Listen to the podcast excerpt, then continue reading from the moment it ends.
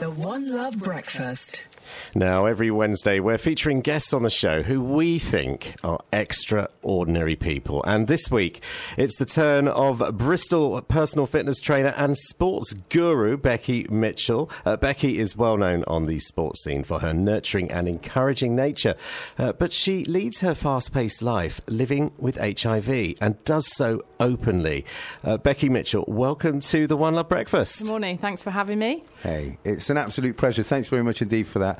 Ivan. Now, I've never done a doubleheader, me and Ivan interviewing someone before. It's always been me, and I've chucked you out of the room, so this should be fun. It should be, yeah. It's normally me or me interrupting you or something like that. Yeah. Let's see how it goes. So, welcome, Becky. Thank you. Thank you for joining us. I have heard you with Neil Maggs on the Midweek Sports Bar. So, at the end of this, I'm just going to ask you a simple question. Who is the best radio presenter? No pressure. Is it me or Neil Maggs? Now, we've had the Bristol City manager. They've all said it. So they've all gone for me, obviously. I'll tell you in advance. I'm a Gemini. I sit on the fence. Oh. Don't go either way. That's my best answer. I interviewed Bobby Reed, Bristol City. Well, he's not anymore. He's Cardiff now. He's just signed. I said, who's the best striker? Who's the best interviewer? Sorry, not the best striker. They said me. I threatened them with an elbow and stuff. But you didn't get that on the interview. I just edited that bit out. So, look, Becky, welcome. Thank you. Massive amount of ignorance and stigma about HIV, but we won't start there. Let's start with you. I'm interested where you were born. I'm interested about, just a little bit about you growing up, really. So let's kick off there. Where? You don't have to reveal the year if you don't want to. I don't mind. 1974, Southmead Hospital. Oh, she's a young'un. Okay. Yeah, recently turned 44, yeah. I was born, Southmead Hospital. My parents were living in Little Stoke at the time. And then we moved down to Cornwall. I think I must have been about 3, and my brother who's 2 years younger than me. Yeah. We moved down there. I think it was around 1977, to a place called Carbis Bay, just outside of St. Ives. So I've got lots of memories of being down on the beach and lovely summer days. And what kind of surfy kind of? Not so much. My dad was a tennis coach and very much into cycling, so right. I had a racket put in my hand at the age of 5, gosh, which I hated. But did you have the kind of hand-eye coordination? Because some people don't, do they? And the thing is like a few years after that, I really got into playing tennis with him, and then for school, I mean, I couldn't serve very well, but I could hit a ball and I could play a game. And he was into cycling as well, so I'd always ridden bikes growing up, so that sporty stuff came from that time, and I think Cornwall is a nice environment to have that. So down on the beaches, playing with friends on lilos in the sea, it was, gosh, you know. So from a young age then, Cornwall, so born in Little Stoke. Yeah. Sporty family, what was mum like? She liked sort of doing dance classes and lying on the beach, I think. Oh, hey. But she did sort of keep fit stuff, and she played a bit of tennis as well. And then they split up around 1982, so I was around 8, so we came back to Bristol then. Gosh. And who did you come back with, mum or dad? Mum. Okay. Yeah, me and my brother came back with mum. Mm. So she got us into all the kind of activities at school. I did a lot of gymnastics at school. I really enjoyed that. Played rounders a lot. I still did a bit of cycling. And we were just out playing all the time. I just wanted to be outside all the time. It's interesting because I found a diary I'd written when I was about 10 years old at school. We used to have to write a diary out every lunchtime about what you'd done the night before. It's called it's called being on report now, love. Oh, it's brilliant. But I was outside playing all the time. We weren't watching TV. My brother was a bit of a square-eyes. You just right. Just going back, because I know it affects people in different ways, and now almost in school, it's almost normal that people are either living in single-parent families or they've got a stepdad, or, you know, I remember Shalina come home and said, or Solomon come home and said, oh, my friend so-and-so's got 2 mums, or so kind of being with the old traditional mum and dad in school is almost like not the normal anymore. Yeah. But how did it affect you? It must have been... Oh, it was awful. You know, as an 8-year-old who probably doted on Dad. I did. I was very close to him, so I felt that he wasn't particularly... did some not great stuff, so it was the right thing now. But at the time, it was quite a wrench. And we still saw him on school summer holidays, so, you know, the relationship broke down later on, but sort of growing up. It was hard, and obviously Mum had her own emotions with it, but she had a lot of support, like from her parents, so we were close to them, and she was a single parent, so working full time, so her parents kind of looked after us that gap when we got home from school until she finished work, so for about 2 hours. So and it's massively different. I mean, difficult. You would know now, but as a kid, of course, you're looking at your immediate needs and your emotions. I was meant to be in a school play, and I was wrenched away from all my friends just before Christmas. It was November 1982, and all of a sudden I'd been rehearsing this play for weeks, and then suddenly I couldn't participate in it. I've never forgotten that, and I was quite angry with my mum at the time, because I suppose I felt like it was her fault, although it wasn't. I can see on your face, though, you know when someone's telling you something and they'll either gloss over quickly, or you can just see an expression, and it doesn't matter, things in my past, when I begin to bring them up, or I'll talk about them, here I go again doing that blokey thing, saying, oh no, it's fine, but actually memories, evoke emotions and make us think about things, and it's nice that you can say, do you know what, I am vexed about that, I'm still annoyed about that, because cool, it's good that you can explain that you were. Yeah. And it's even more poignant now, because my mum died last year very suddenly and unexpectedly, completely out of the blue. So, there's lots of reflection in the last year, really, about things. And we're currently going through stuff in the house and finding things from when we were young. So, And did you have a chance to talk to Mum before she passed about, some of the stuff that you felt at the time? Yeah, we were really close anyway, so we talked about lots of things. I mean, she irritated me as I irritated her, but I think that's Mum's role, isn't it? And, Mum's and Dad's. We butted head, but we were very similar. So she was quite a sensitive and emotional person, and so am I. I mean, I'm not very guarded about things. It all just comes out. And she used to say sometimes, oh, my gosh, you need to think about your delivery. And I'm like, yeah, but once it's out, it's done and we can move on. I'm not one of these that festers on things. No, I'm not. I say things, but much to my detriment at home. Oh, it gets me into all sorts of trouble. If my wife's listening now, sometimes a week goes where we're not talking properly. Or there's a delayed reaction because I said something in a row on Tuesday and it's had an effect. She and I fell out last year about something. She said something naturally that upset me, but she was so stubborn. She told everyone else that she said something she shouldn't have done except me. Right. And then it was only because it was just before my birthday, my brother sort of said, you need to get in touch with her, that she did. Yeah. And I thought, well, we meant to go to a concert together. Right. But her stubbornness meant we didn't go. Mm. And it's all the more sad now because she died a few months later. And I was like, oh, Mum, seriously. I know, but then you've got some great memories. And you've got, regrets sometimes. People have regrets and they think, I wish I'd have told Mum, or I wish I'd have told Dad something. And my mum passed, I think, 9 years ago. And I don't have regrets about what I should or shouldn't have told her, because actually we were so close. And they know, don't they? Yeah. You don't even if you don't tell, sometimes, mums know, don't they? Yeah, of course they do. Yeah, of course they do. Wow. Yeah. So you were sporty. Thank you for that. So you were sporty. Family breakup at 8. Came back to Bristol. Where in Bristol did you go then? Horfield. Okay. So kind of west beyond Trim. Yeah. To start with, so very close to Horfield Common. So I remember joining Horfield Leisure Centre. It was Hawford Sports Centre then. That opened in 1987, and I was going to the Saturday night roller disco. So I would have been about 13. Wow. We were talking about that, Gloria Gaynor, I Will Survive. That was like a roller disco song, wasn't it, in those days? Yeah, it was. So we were, again, sort of riding bikes and playing tennis back here, going to swimming. She took us to swimming lessons. So we did loads of stuff. She took us loads of places and made sure that we did all this activity. Like I said, I did gymnastics and stuff. So I was always really into sports stuff and, moving around, adventurous.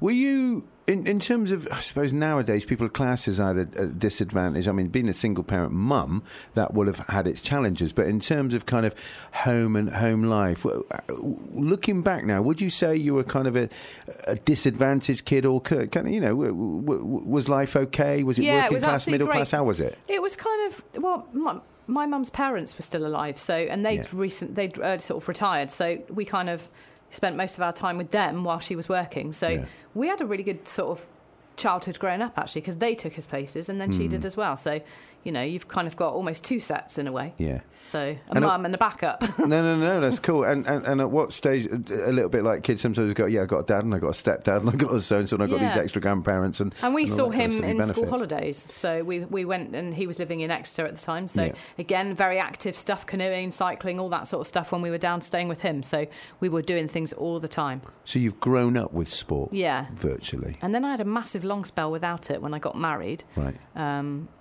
my life just went the other way.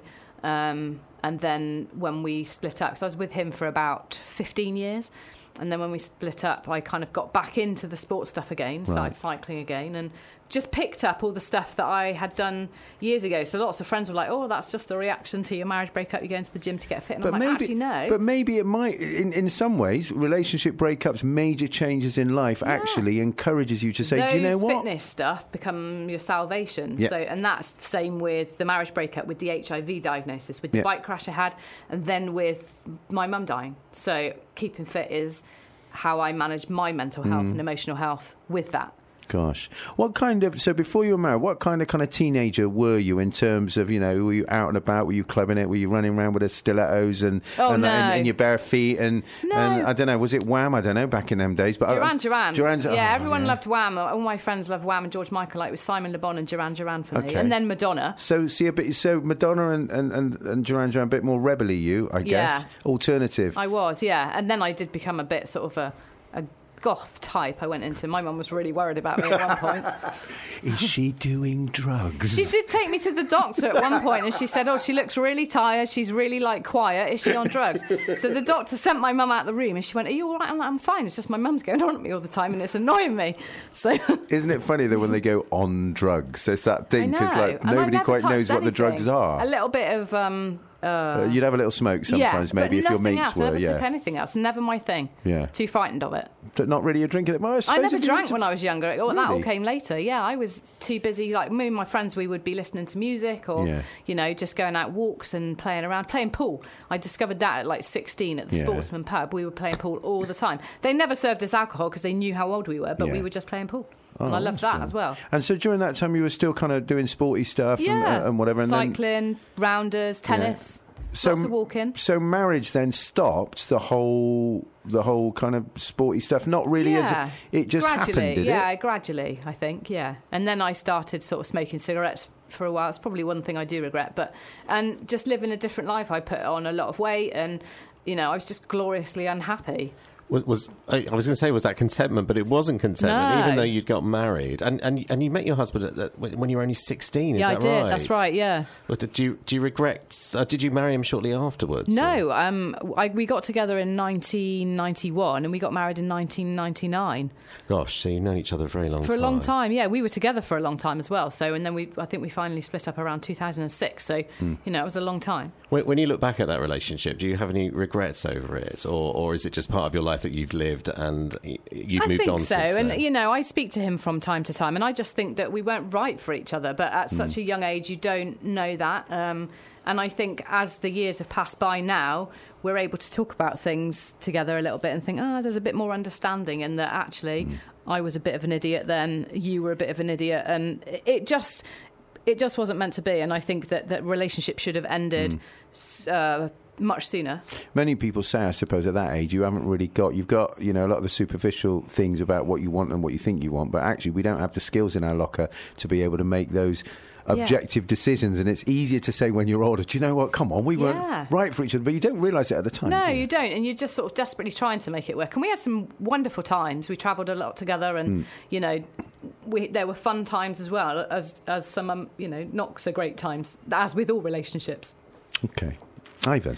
Now, Becky, after you split up with your husband, you said, you know, during that relationship, I get you let yourself get out of shape, I guess. Did you sort of have a mindset thinking, well, this is my opportunity to sort of like actually get back to the way I was physically? It came by accident in about sort of 2 years before we did finally break up, because I got quite unwell and I lost an awful lot of weight very quickly. And I suddenly saw the scales like plummeting and I was like, oh my God, I've been trying to lose this weight for years. Yeah. And then I was like, right, I don't really want to put that back on.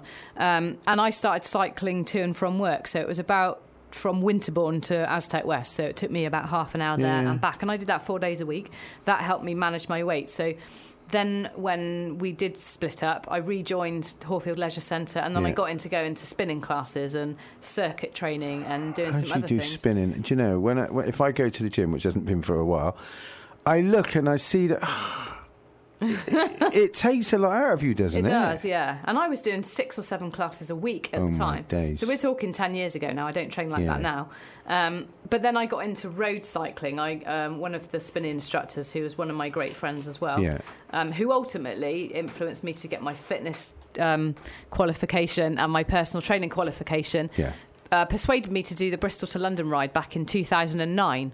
And I was thinking, there's no way I can do that. No. But he actually kind of made me think I could do it even before I thought I could. I thought, well, if he thinks I can, then... And that was a real... he was a real mentor for me back then. And I thought, I wish I'd come across you when I was younger, but better late than never. And I think that about all of the stuff. So the exercise things came later in life for me, but I appreciate it more now. Yeah. So I got the road bike and we took our bikes all over the country and did some wonderful rides. Wow.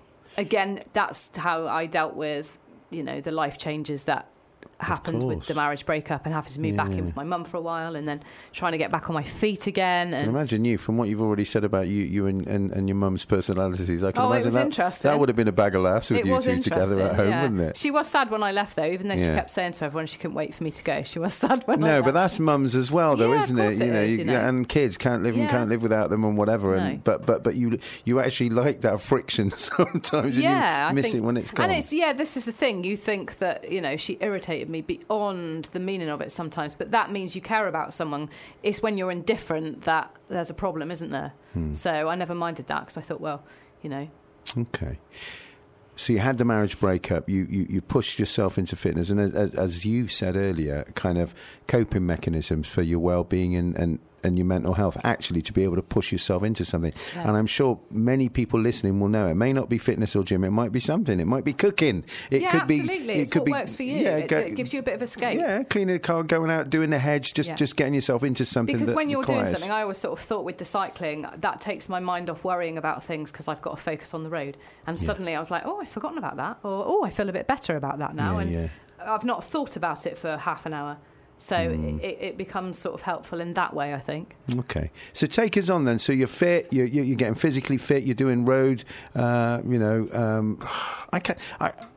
done Bristol to Bath on a cycle, right? And I thought I was a champion. I've done a 10K, I thought I was a champion. And then I read about and listen to your story and think, how can you ride such distances? Yeah, I did a lot of 100-mile bike rides around the Brecon Beacons up in Scotland. It was wonderful. And again, things I never thought I would be able to do. Yeah.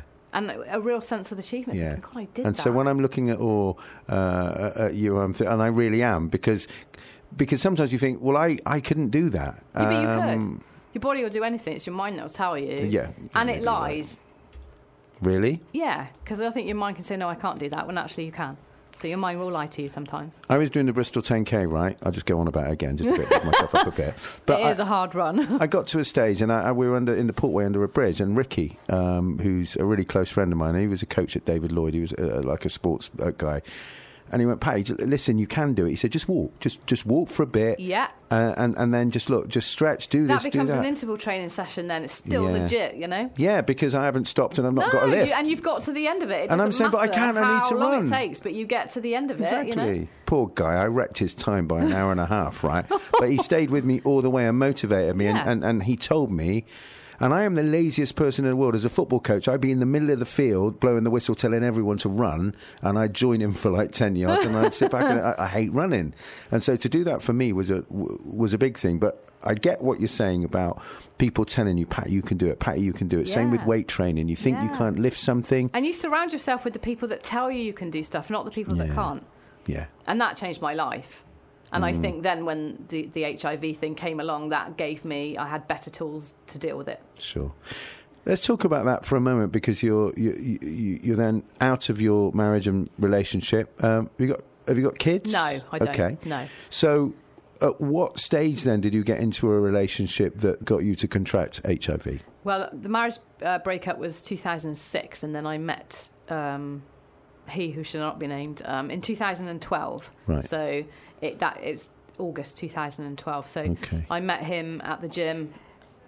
He was into training as well. So wasn't my type at all. I just sort of thought he could be quite helpful in weight training because I wasn't really confident enough to do it. I didn't know what I was doing back then. So basically you were being selfish, getting a resource there, were you, to say, well, he'll help me with the weight training. Yeah, and you know, he was quite helpful, but he used to help lots of people, so I never sort of saw that as special treatment or anything like that at all. And like I said, he wasn't really my type at all, and I thought he was gay. I just, you know, some people at the gym had said that they thought he was, and it just wasn't my type, really. And then... you know, I went out for a coffee with him one time and I thought, well, actually, maybe I've made a bit of a misjudgment here, and actually he's quite nice and quite friendly. And, you know, after a bit of time, we did sort of get into a relationship together. Yeah. But I didn't know about the HIV. He didn't tell me. So it wasn't until about 6 months later when I had a message from an ex-girlfriend of his to say that he was HIV positive and didn't take his medication properly.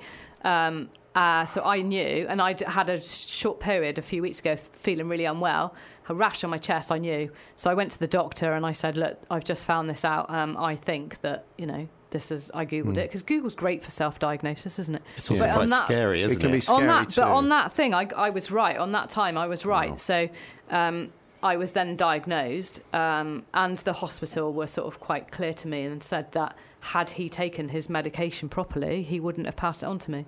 So there's all the stuff now that, you know, undetectable means zero transmission risk. Yeah. So if he bothered to do that, I probably would have been all right. And so would the other girl. And then this is the person that contacted you. And tell me to be quiet for asking, but there are a lot of surveys, and, you know, women out of relationships. Yeah. Ivan, you need to keep your phone switched off. Women out of relationships. Sorry, it was me. A high-risk category of contracting HIV. And, of course, the question comes in, and is it older people think less about protected or unprotected sex, or is it because if you're in a relationship and you get to know somebody and everybody thinks, listen, it's fine. You just think at that age, who lies? Right. Because we were really careful to start with, and then, you know, he said, no, we're absolutely fine, there's no risk of anything here. And I took that at face value, and I thought, well, he's in his 40s, I'm in his late 30s. And why shouldn't you? Why would I think any differently? Yeah. I'm a sensible girl, I always have been, and always looked after myself really well, so that came as a bit of a shock, because suddenly then I'm like, I've got to take a drug every day for the rest of my life now because of your selfishness. Yeah. We're talking to Becky Mitchell. It is Extraordinary People. We've stopped at a very poignant point, but there is much light at the end of the tunnel in the second part of our programme. So stay tuned on 93.2 FM BCFM. The One Love Breakfast. Now, if you just tuned in, every Wednesday we are featuring guests on the show who we think are extraordinary people, and this week it's been the turn of personal fitness trainer and sports guru Becky Mitchell. Becky is well known on the sports scene for her nurturing and encouraging nature, but she leads her fast-paced life, living with HIV, and does so openly. Becky, just earlier on, you've told us about how you managed to acquire HIV.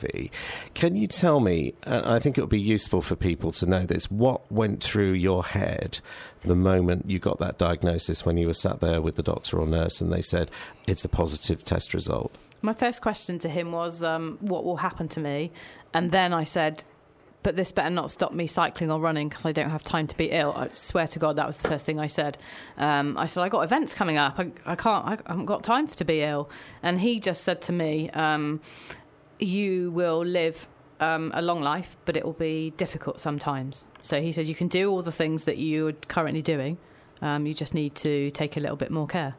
Did it take a while for things to sink in for you? Absolutely. It was a very dark weekend, you know. Coming to terms with it mentally and emotionally was much harder. But I've had no physical effects from it, so I think that probably helped. And that's because it was an early diagnosis. Absolutely. And you got treatment literally within, straight away. Yeah, and my viral load was never that high anyway. I wasn't on treatment until about a year later. I did, as part of a hospital study. They did, it was called the START study, where they wanted to find out if starting treatment early had any benefits, which obviously it does. So I think that they do now. They don't wait for your CD4 counts to drop down to a certain level. It was a randomised selection process, and I got selected to go on to medication. So they put me on a drug called Eviplera, which is a combination of three, but it meant that I only had to take one pill a day. Right. So that is all you have to do every day. Yes, every day with breakfast. And what that does is basically it keeps the virus at bay. It does. You have it's virus in your system at all. Ingredients or a combination of three drugs that attacks the HIV at different parts of its cycle. I don't really know the science part of it too much. I thought I don't want to overwhelm myself with that too much, but that's the doctors can sort all that out. And as long as my results come back undetectable, I don't worry about it. I just think, well, you know, that's that. I just got to remember to take the drug, and sometimes that's easier said than done. I have to set diary reminders on my calendar at work because, if the phone rings, you get easily distracted. And I've also have to be remember to take it if I go away. So those spontaneous nights of like, oh, I'm going to go around to a friend's house for a few drinks and not drive home, or I might stay for the weekend. Yeah. I have to remember that I've got to have drugs with me all the time. Yeah. Because if I don't take it, then, you know, it's not treated then, is it? No. So it then becomes an issue. Yeah. And you know, very importantly, while everybody who takes the medication properly cannot pass the virus on to anybody else, and that's an important message that we want to get out there. Who was the first person? Because there's stigma attached to having HIV, and I and Pat, and I'm sure everybody else has, applaud you for coming out and talking about it openly, because I know many people who are HIV positive and are reluctant to talk about it, to tell anybody. Me too, yeah. Once you tell somebody, you can't untell them. No, exactly. You can't untell them. And you know, people, unfortunately, because of what people regard HIV in this day and age, people can use that against you if they want to. Yeah. So it can be, you know, it can be used as a weapon. It can be weaponised, and it's mostly ignorance. Through ignorance. But some people will use it deliberately, depending on who you're dealing with. And that includes people like the police, who you know, very recently, as their justification for using spit hoods or whatever you want to call them, right? Spit guards. Yeah. We're talking about their officers being able to contract HIV from spit. It's one of the most irresponsible things that they could have done. And this is, you know, even in Somerset Police, a massive campaign for people here in the building and on one of breakfast. And, of course, people that are fueled by ignorance will then say, my kids, me, you know, and so we are saying it's not 1990 or 1984, but actually... sometimes there can be attitudes like that. Yeah, it really is. Absolutely. And I think we should point out that the Avon and Somerset Police have now... basically taken that back, and then they're no longer using that particular Did they ever apologise? I don't think we actually got... what was classed as an apology, but... Teach our kids to apologise, don't we? Of course.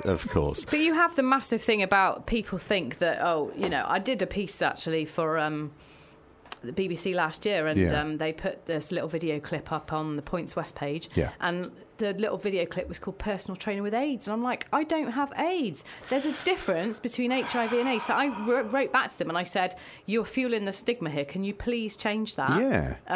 It's a very emotive word, isn't it? It is. Very emotive word. People don't really die from AIDS now because the treatment's there. Not in the West, of course, people still do elsewhere where treatment isn't available. Sorry, I meant in this country, but HIV and AIDS are different things. You know, there's no AIDS test, and you can't catch it. Yeah. So, but there is a massive. Yes, a massive difference. Yeah. I know you just finish off, and then I'll... So I was talking about, you know, telling people about your status. And what I'd like to know, I mean, when you were diagnosed, I guess you wanted to keep it to yourself, but at the same time, you had nobody to talk to. So who did you tell first, and how did they react? Well, I had a friend that I said that I was going to get a blood test because... I sort of was worried, so she kind of knew, and then I messaged her later that evening and said what had happened. And then obviously I had to have the conversation with him, and he tried to make it out that it was my fault, there must be something wrong with me. Oh, gosh. He'd never infected anyone before. Yeah, right. Complete denial. And then I didn't tell my mum straight away. But she was next on your list, was she? Yeah, she was, and I got the diagnosis on the Friday. This is 5:30 on a Friday night. It's great, isn't it? And I saw her on the Sunday, and we were just sort of out having a coffee and a chat and stuff, and I was like, oh my gosh, I've got this massive thing, and you're going to be so disappointed.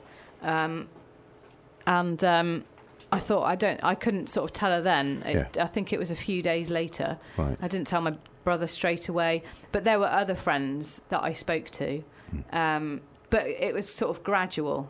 So that was 2012, and then I had to wait a few weeks before I had my first hospital appointment. I thought, I don't want to do anything until I know what the score is there. Until you knew the ins and outs and the effect it was going to have on your life. Yeah, exactly. I had no idea what was sort of to come and what my options were, how advanced it was, anything like that. All I did know is that where I work for the Environment Agency. Our chairman at the time was HIV positive, so I knew that, you know, he was living well with it, and he was diagnosed in the late 80s. So, and you knew about his status as well. He was open about that. Yeah, he was really open about it. Yeah, Chris Smith. So, was Lord Smith of Finsbury. He's very openly gay and HIV positive. So I'd always known that before it ever came across my sort of radar, you know. Okay. And I see that he was living well with it. So I knew in my mind before it ever came into my life that it didn't kill as many people these days, provided you were diagnosed and on treatment. Sure. So, you know, in terms of I've even spoken about a stigma and ignorance, and of course then there will be people wondering, well, maybe not asking you directly, asking you drug use, sexuality, does she sleep around? You know, all these kind of things. People have that idea that it happens to promiscuous people. Yeah. But the thing is, you know, it's not a collective build-up. You don't have to sleep with a certain amount of people and then, that qualifies you to get HIV. Or equally, you can be a really promiscuous person and be fine. It's one person, one time. And if they don't know their status. Becky, going back to the conversation you had with him, how difficult was that? Because if you're talking to somebody that's going to accept no responsibility, from a right and wrong perspective, it's annoying and irritating. But from an emotional perspective and the seriousness of what had just happened, right? I'm just wondering how did that go, and how were you able to deal with it? Awful. I mean, but he was had his own kind of other issues as well, so was at the gym quite a lot, so, you know, he sort of left me at home because I was living with him then, so I had about sort of 3 hours on my own, so I logged on to the Terrence Higgins Trust community forum, and I got more answers about anything in those few hours than I probably would have got from anybody else, because these were people that were living with HIV. Yeah. And obviously, you know, you can see that they're sort of living well and other kind of issues that come into it, but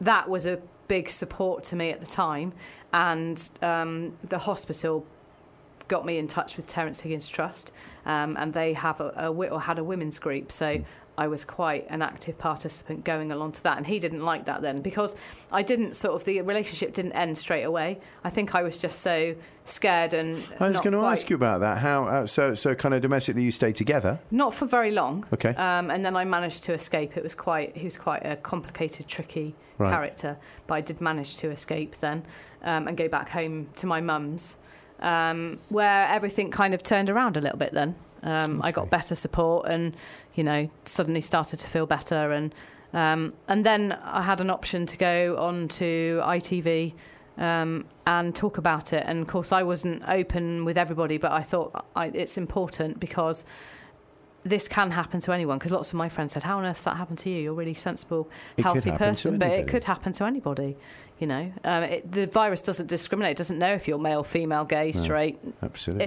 It doesn't know any of that, does it? So I felt it was important to be open about it. And because the statistics at the time were, you know, a quarter of the people in this country living with HIV don't know they have it. So unknowingly spreading it to other people or passing it on to other people. Yeah. So it's that thing about get tested. It's so simple. It is. Nowadays, and I just think get yourself tested, because then if there is an issue, you can do something about it. It's when it's untreated, it becomes a problem. And you're not going to die, you know, in those senses, is that back in the 80s, and as those, I remember the adverts. I remember in the days of Margaret Thatcher and it was John Hurt with that tombstone, isn't it? Yeah. You know, but like I said, it's not 1984 anymore. And then it was those things. Is that, well, if you slept with him and with her, then you're sleeping with them, and then there was almost like this continuation of every partner that anyone's ever slept with, you're actually all sleeping with them. It was this whole scam scaremongering thing, wasn't it? Yeah. And, that those attitudes are still there. And I've had the only kind of, stigma or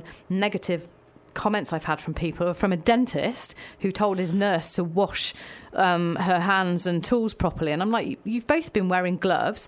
And after my bike accident, my mum was sat in the corner and this doctor looked through my notes because I'd had quite a bad injury to my leg. And I said, oh, look, I'm HIV positive. Are you an intravenous drug user? And I'm like, my mum's just sat in the corner. I thought, well, that's not... How I contracted it is none of your business. I'm here for you to treat me. And then he said to the nurse... please make sure you take extra precautions. Fortunately, she was a nurse that worked, I think they called it the K Ward back in Southmead Hospital at the time, which looks after the HIV and AIDS patients. And she's so angry. And she said, please, will you write in and complain about that? She said, because we take... precautions. We treat everybody as if there's the potential. Well, exactly. If you've got gloves on and you're, following the hygiene practices, then what's the issue? And you don't know.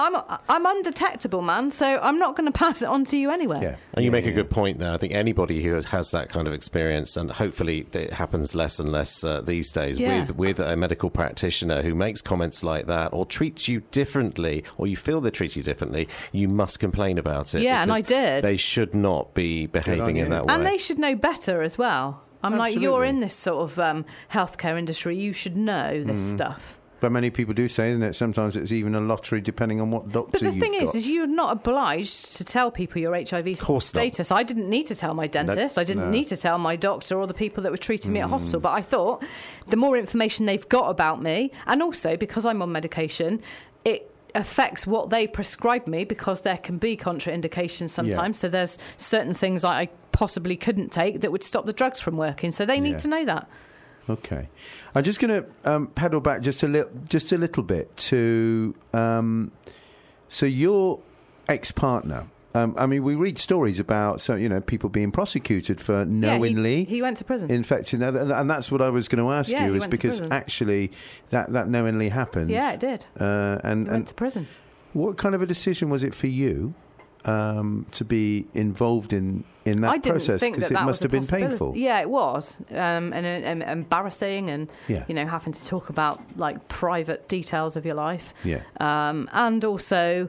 Thinking that people were just going to judge and think, well, it serves you right, or I didn't think that there was a case. It was only when I spoke to a friend of mine who was a policeman. He just said to me, Becky, that's really not. You can, go to the police about that. That's not right. It's not right. And so it was a long old process, which was hard going, but the end result was the right thing. Was the action of having him prosecuted and jailed, put into prison, was that a case of personal satisfaction for you? No. Or a case of actually, I don't want this happening to anybody else? Absolutely, yeah. There's no winners in this, because it wouldn't have changed my situation. But I thought, and actually it was a conversation that I had with my ex-husband. He sort of said, you've kind of got a bit of responsibility here. He said, because if something happens to somebody else and you find out about it and you did nothing, and I said straight away, I wouldn't be able to live with that. So it was a prevention thing for me. I didn't sort of go jumping from the roofs thinking, hurrah, he's been prosecuted. Right. I found it really sad, because I thought, if you'd blinking well taken your medication, it would never have got to this. Everything I kind of I sense about you would tell me that, actually, that it wasn't a joyous thing. It was actually something with regret. But to a large extent, you had a responsibility to, to other women or men. I would never have been able to have lived with myself if I had found out that further down the road this has happened to somebody else and I could have done something. Sure.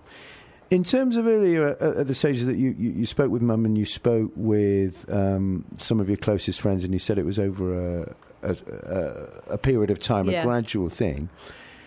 At what stage did you kind of... Was it the ITV thing? Or at what stage did you say, do you know what? All right, some of my closer friends know, but actually, why am I going to hide this? Was that a gradual decision? On the back of the ITV thing, I thought that, there would be some people that see that as the... what do they call it? I can't remember what it was a few years ago, but it was Matt Barber and Ranjit. I can't remember her surname, but the breakfast show on ITV, which lots of people... Daybreak. It was Daybreak, sorry. Yeah, that's it. They keep changing their names. I don't watch any of that stuff now, so... Don't blame you. And I kind of knew that some people I knew would potentially watch that in the morning. So I went to London, did the slot, got back to Bristol quite early, and then I decided to put a post on my Facebook page just to say, you know, it was coming up to World AIDS Day anyway, so it was around that time, and I just thought, right, this is the post that I'm going to put, and it was quite a powerful thing, and a lot of people were surprised, but a lot of support from people as well. And I just thought, right, it's out there now, and people can ask about it if they want to or not, or, you know, and I had lots of questions, and I'm happy to talk about it. And any kind of time that you know, you get a negative comment or you hear something, I don't get angry about that now. I just see that as an opportunity to educate, because a lot of the time it is down to ignorance, or people don't understand. And then when you explain something, they're like, oh right, I didn't realise that. When you're doing that post, you know, before you press the publish button or whatever it is, how many edits did you do? How many times? Or did you just go, this is it. I went, bam, that's it. I found this really nice little picture that I'm not a victim. I'm not, I can't probably say the word, but SLUT. Okay. And I'm not damaged or ill or dying or anything like that. I'm HIV positive. Mm. Was it empowering in some way for you to do that? Or is it, you know, sometimes it's that... I'm free. Yeah. In that sense. It was, completely. Because you knew your health situation, so you actually knew, I was everything's fine. Cool. Yeah. And I thought, I want people to see that it is not, it is life-changing, but not life-limiting. Yeah. So, you know, and that's one of my taglines I've used quite a lot, that it does change your life. But how you respond to it is down to you. I really don't want to sound patronising, because sometimes when I'm talking to people, and I actually feel it in my heart, and I feel, but you are so courageous in terms of, because there are so many others that would just look, do you know what, I'll live with this, and just with my close friends, and I know I'm going to be fine, but I'm not taking the responsibility of being a champion for anybody else or whatever. But you've done that, and kind of from a sporting perspective, from everything that you're doing now. It follows suit. So you are amazingly courageous, and you know, you certainly taught me a lot. I'm just getting on with my life, because I liked life before, and I just thought, well, you know, I have to make the best of the situation that I'm in. Yeah. And it's about like a resilience thing. It is. And say, you know, you can, you know, I did allow myself, in the early sort of days, 15 minutes every day to have a little pity party where I'd scream, rant and rave. And then I thought, that's enough, because otherwise that leads me down a road I don't want to go down. And, you know, being around good, supportive people is a big help in that. And I know that that's not the case for everybody. No, it's not. And I've supported people in, you know, early sort of days of their diagnosis. And I know it's not easy for everybody. All I can talk about is my story, and that it isn't easy all of the time. Sometimes it takes all the effort to get out of bed and put my game face on. Some days it's easier than others, you know, and some days I think, oh, it's really unfair. Really, really quick question, Ivan, because I do want to finish on some other stuff. Okay, I just wanted to ask you, in terms of support, I mean, you mentioned your friends have been really supportive, and you mentioned the Terrence Higgins Trust. I mean, they've been around a long time now. They have, just online. Or did you go and sit? Did you? I did go and see. Yeah, them? I did. And Bonnie, who was the lady that was the women's group, she's upstairs. She's based up here now. I did. Yes. I saw her a lot. She counseled me a lot. I went to the women's groups quite a lot. I haven't been for a long time, but I'm not living in Bristol. And also, I got to a point where I just thought, after the court case and everything, I thought, I just need to live my life again. Right. But and that doesn't mean, it's out there, and I'm here to support anybody, and people do contact me, especially the joys of Facebook and Instagram. People do privately message me a lot, and I chat to people a lot. Yeah. But I just sort of sometimes thought, I want to be amongst everybody, and I will go back and visit them at some point, but I just wanted to live my life and not have to think about that. I just thought that's just one aspect of my life. It's not all of it. Of course, and that's what I was going to finish with. But you said it doesn't.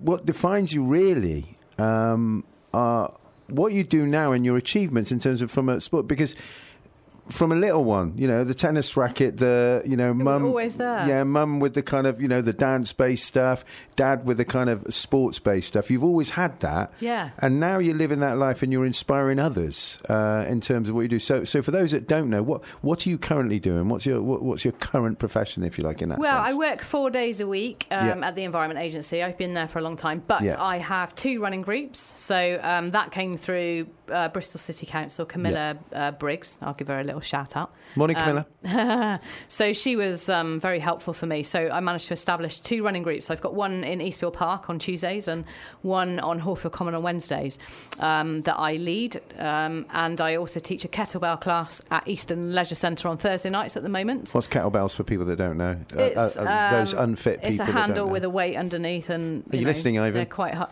It's tough stuff.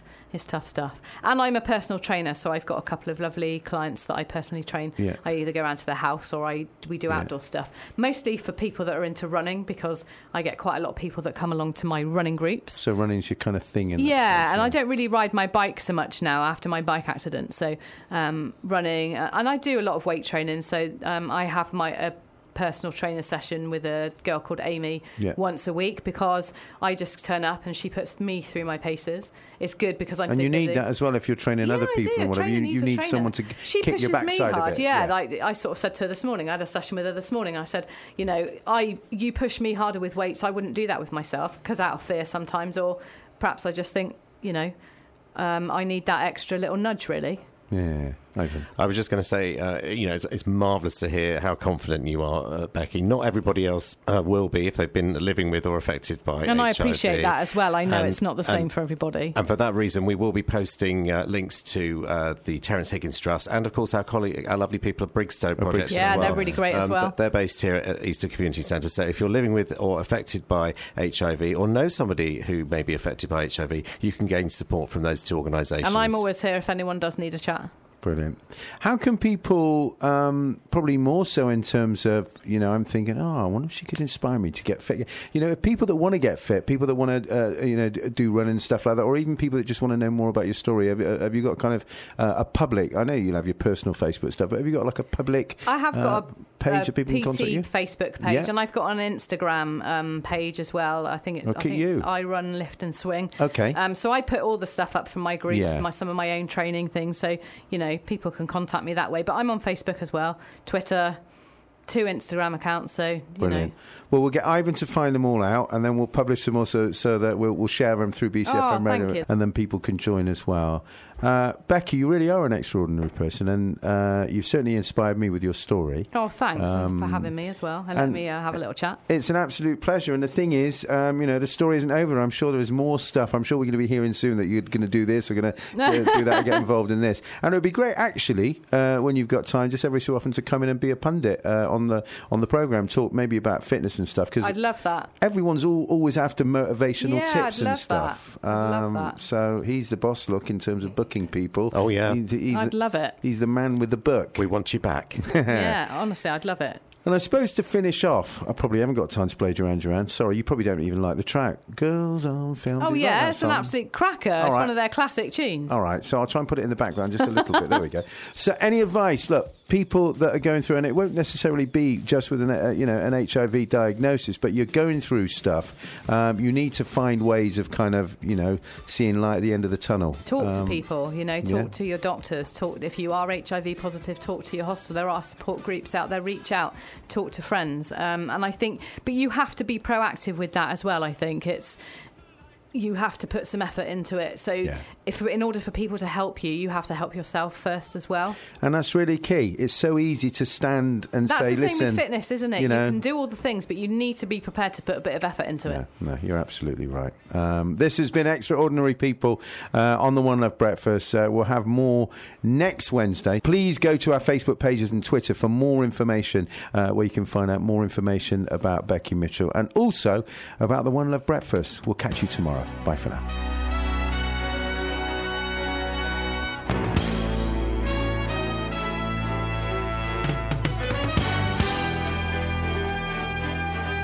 This is Bristol's BCFM on 93.2, online and on your mobile.